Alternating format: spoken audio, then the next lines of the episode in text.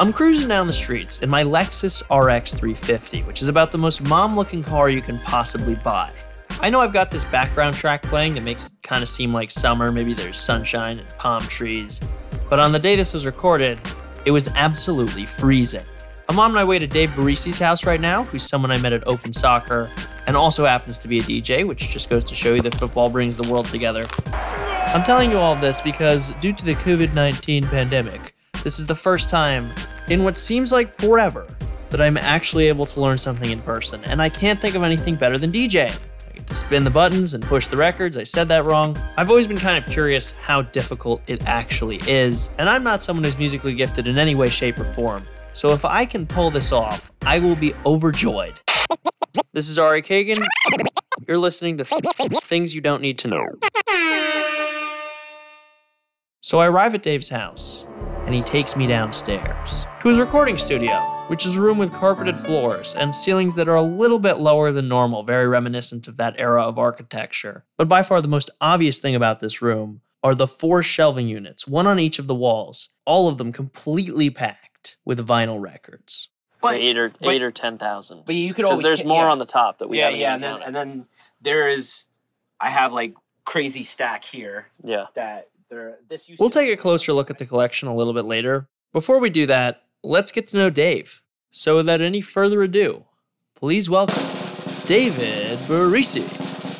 My name is David Barisi, been known as DJQ for quite some time. Q coming from Cue Up the Next Song. Been a DJ since I was 13 years old. Been a radio DJ, nightclub DJ, and I also produce music as well. Dave was first inspired to be a DJ during the 1994 Woodstock Music Festival, which took place in Saugerties, New York. This might be because I pretty much only see him at Open Soccer, but he's usually wearing a fresh Adidas tracksuit.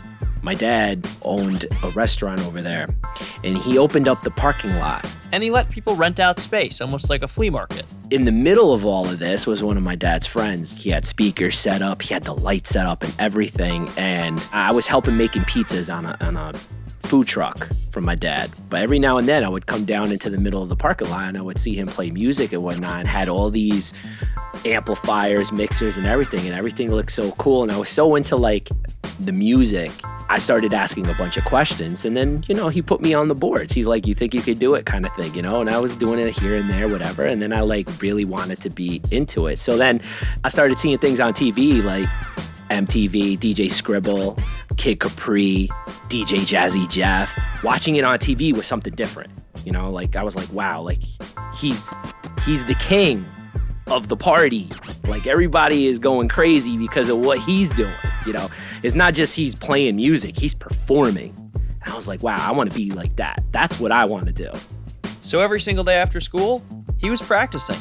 I do 5% of my homework, you know, from school, and the rest of the evening would be, you know, literally just like mixing music, trying to scratch, try to get, and I thought in my head I was kind of good, but, you know, at the time I was like, you know, probably sounded horrible, you know, like just any DJ starting off on turntables, but little by little, you know, I was getting better and better because I was really, really trying to be better every single day. Like, you know, I was trying to make the sounds come out better. I was trying to mix better, you know, so that's pretty much where it started. And I was 13, yeah, so when I started, that was, it was quite some time ago. Well, we're on the topic of a long time ago. I thought it would be cool to do like a little history of DJs, so let's do it. This is Ari's History of DJs. The phrase DJ comes from back in the good old days of radio and vinyl, or as they were also known, discs. The radio host would jockey or change out the discs for a new song, and thus the disc jockey or DJ was born. Skipping ahead a few decades, platter parties of the 1950s featured one cool dude who would serve up track after track, often talking to the crowd between songs. Meanwhile, in Jamaica, they had invented the sound system, which can only be described as a collection of smaller speakers stacked together to create one Speakersaurus Rex. DJs over there would throw these massive street parties, and they'd even compete against each other for who had the largest speaker system. It eventually became a pretty lucrative business where they'd sell tickets and food and drinks. In the 1970s, DJ Cool Herc threw block parties in his Bronx neighborhood and developed turntablism, the art of using turntables to not only play music, but to manipulate the sound and create original tracks. In other words, he was able to make near infinite loops of single parts of the song just by mixing between the two records. Across town, Grand Wizard Theodore, I love these names by the way, invented the scratching technique, which is, imagine that, I don't know, how do I even describe this? It's what every DJ does when they kind of mess with the record with their finger and create that that was bad, but you know what I mean. The very next year, in 1974, Technics released the SL-1200 turntable, which through many evolutions remains an industry standard in DJing to this day. With the arrival of MTV in the 80s, DJing only grew in popularity, and over the next two decades, the rise of rave culture would push some of them to celebrity status. At the turn of the millennium, the MP3 player revolutionized music. Prior to its invention, DJs would have to bring crates of records to every performance, but now they could fit every single song in their pocket. What was that like, living through the transition and being a DJ through the transition of analog to digital?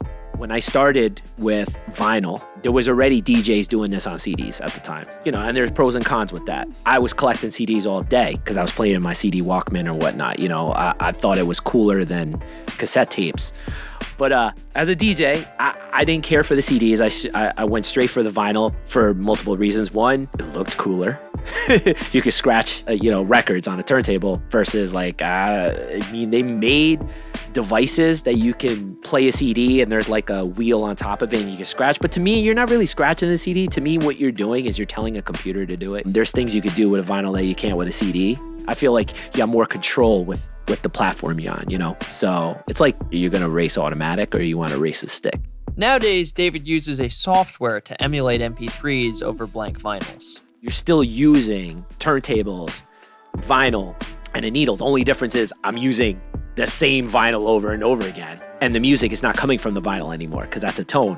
Where the music's coming from is my laptop that has all the MP3s. It made DJing easier, carrying your crates and stuff. I don't have to carry crates anymore. Now I just bring a laptop. So, if I brought 4 crates of records to the event, that's all I got. And each crate, let's say, holds 75 records.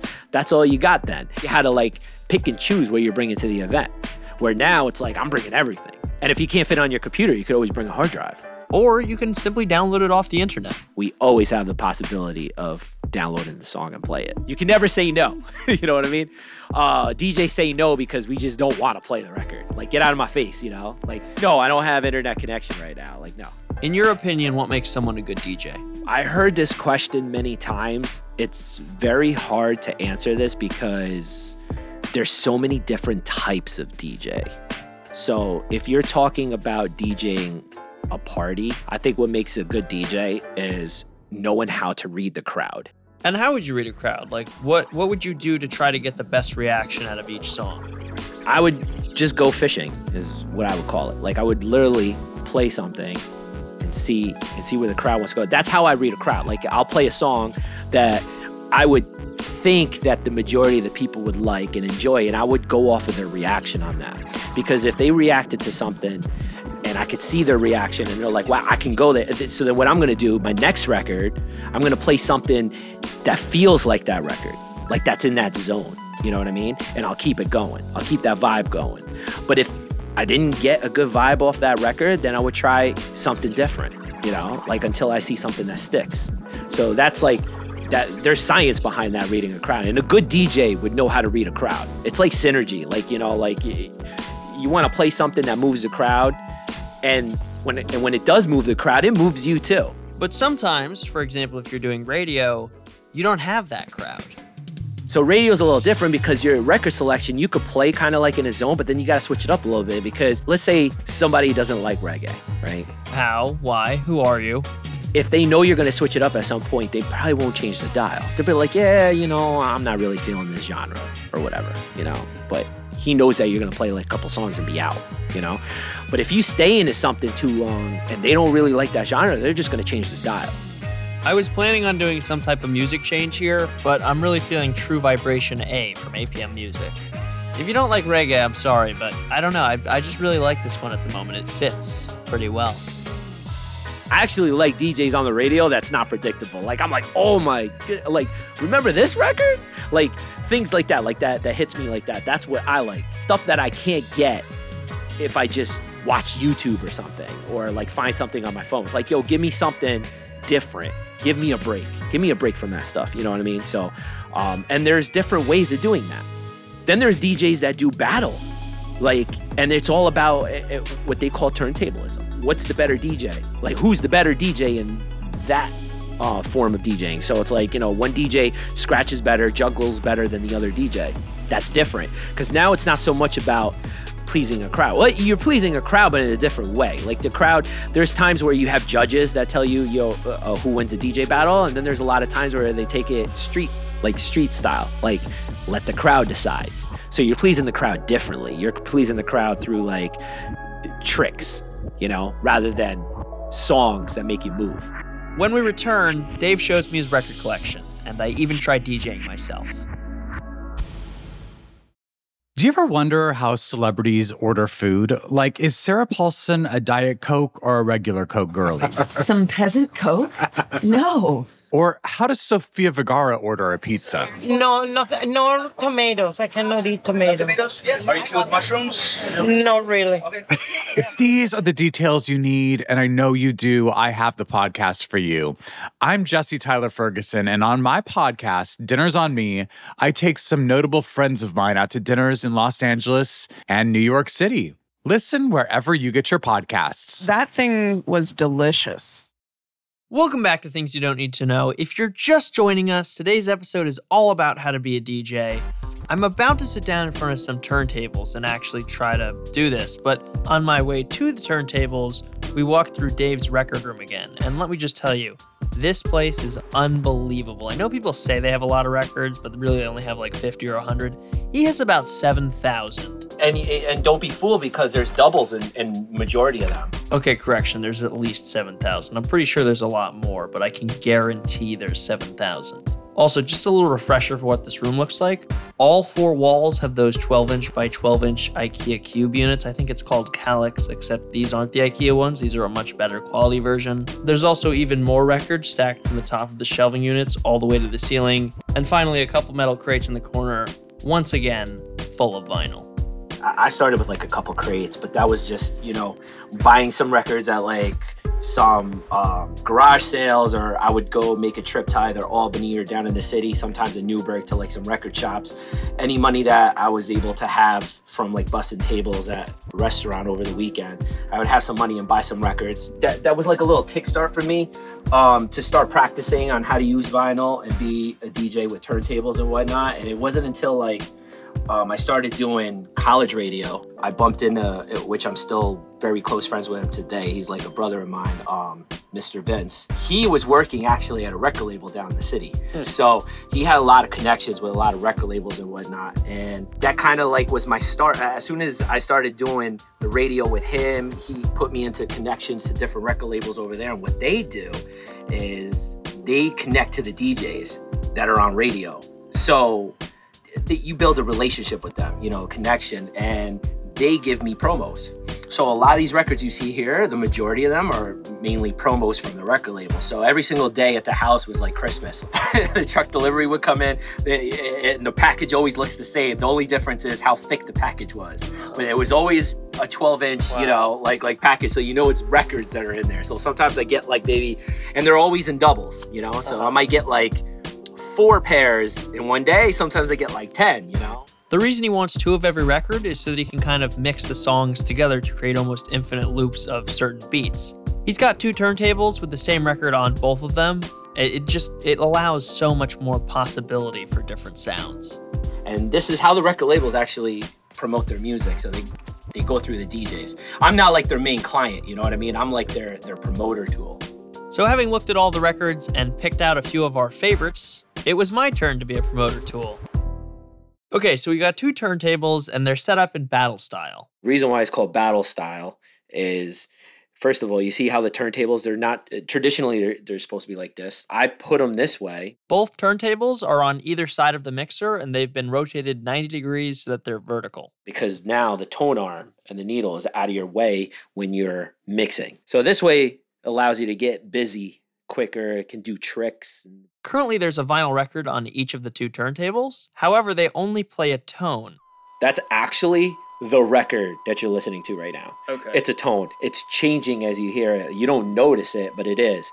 This tone has like a code. There's a code that's going on. So it almost sounds like Morse code that's been stretched. The needle takes the data from that record, sends it through the mixer, and out into the computer where it's translated into an actual song. This is specifically vinyl emulation software. They're literally vinyl. The records that I've been DJing, you know, like this. No, it's a real record. Yep. This allows you to play literally anything without ever having to change the record. Hell, you could play this podcast on it if you wanted to. It also means you don't have to bring 3 heavy metal crates to each performance. The last thing Dave showed me was just all the little buttons on the mixer. I'm not going to get into it just because it's hard to understand when you're standing in front of it, so it would just be impossible on a podcast. But all you really need to know is there's a little slider to change between the tracks, a few buttons to start and stop the records, and you can adjust the pitch, which is crucial when mixing between 2 songs with different beats per minute. When I'm cueing a song, I make it go back and forth very little so I can find where that beat is, you know, like where the bass or the bass hit or a snare, whatever sound I'm trying to start it on. Like if I move it a little bit behind, you hear nothing, but if I just, right there is where the sound is. So if I just scratch that part, wait, here's when I let go. It's like I let go, but I give it a slight push. And it's like the record literally starts perfectly. It's one of those things. It's like, you know, when you're learning to drive a car and like you're in first gear with the clutch, like, you know, you got to find the sweet spot. You know what I mean? But once you find the sweet spot, this is like, you don't even think about it. The first kind of trick he showed me was how to make a really cool sound by simply turning off the turntable. So let's say I'm playing, right? And I go. See, there's no more power on it, you know? That's so cool. So, yeah, one thing I like to do is when I'm doing that, right? Oh, by the way, I just spun the record back really fast. So if I like, I turn it off and then I spin it back like that. Next, he showed me a few different scratches. That is called a chirp. This is called a baby scratch. Because that's like the first scratch anybody will ever do. It's not even using the crossfader. Mm-hmm. Just go back and forth. But notice this sound difference. Not using a crossfader sounds like this, right? Yeah. Using one. So there's so many different sounds you could do. Yeah. You know what I mean? Like, just by changing the direction of the record, how fast you're changing it, and how much you're moving the crossfader, you do so many different sounds. Like I just basically turned the turntable into an instrument. But go ahead, try the baby scratch if you like. I'll put this in the middle. Baby scratch, you don't even got to use this. Just here's the sound. Just like that? Yep. And if you notice it, another thing too, the record, you see how I have it all marked out? It's almost like, it's like 11 o'clock is where the sound is. Mm-hmm. That's what makes it so much easier. Like you know where the sound is. Yeah, so.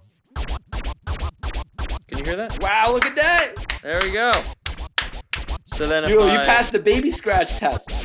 Beginner's luck, what can I say? Unfortunately, it got really advanced really quick. I could do the echo by hand. I wasn't able to do that.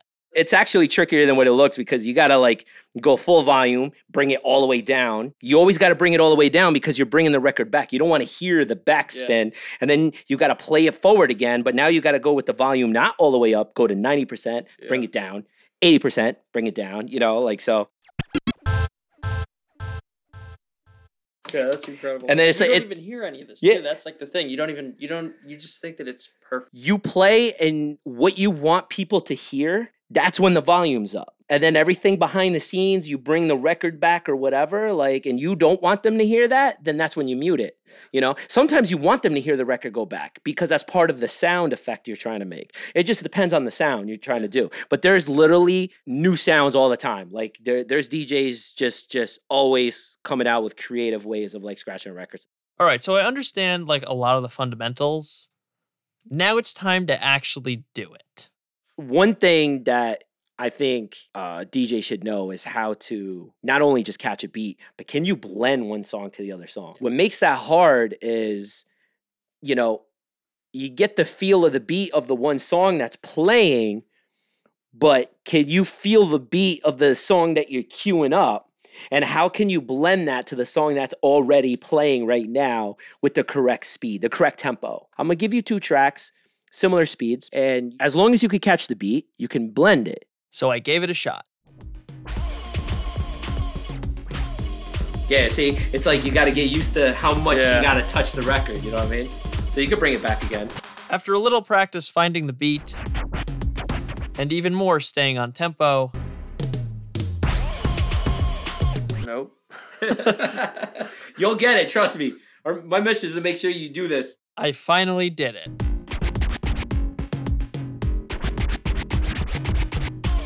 There, you did it. You did it. All right. It's on beat. Thank you. Now you can bring this down. There you go. You successfully mixed right there, like from one track to another track, and it's on beat. Awesome. Wow. I knew that I could do it, but I didn't think that I would be able to. Yeah, man. Well, folks, there you have it. I'm not going to be in your local club anytime soon, but I sure had a lot of fun doing it. But the fact that you actually pulled off a couple blends though. You mixed. I was surprised. Yeah, no, that's cool though, man. Like, you know, it always starts with that, you know, and then after that, it's just practicing. You'll start doing this stuff like without even thinking about it. Yeah. You know? I've genuinely never had so much fun making an episode. I just wanted to take a few seconds to thank Dave for giving me this opportunity, showing me the ropes, and I think I'm gonna go buy a turntable right now. So you helped me afford this. Thanks for listening.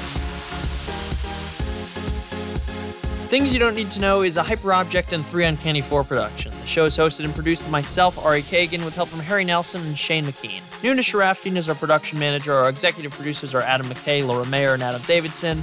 The show is mixed by Nice Manners. If you like Things You Don't Need to Know, head on over to Apple Podcasts, Spotify, Stitcher, wherever you get your podcasts, and hit subscribe. Also, if you leave a review, I'll send you my mixtape. Anyway, see you next week.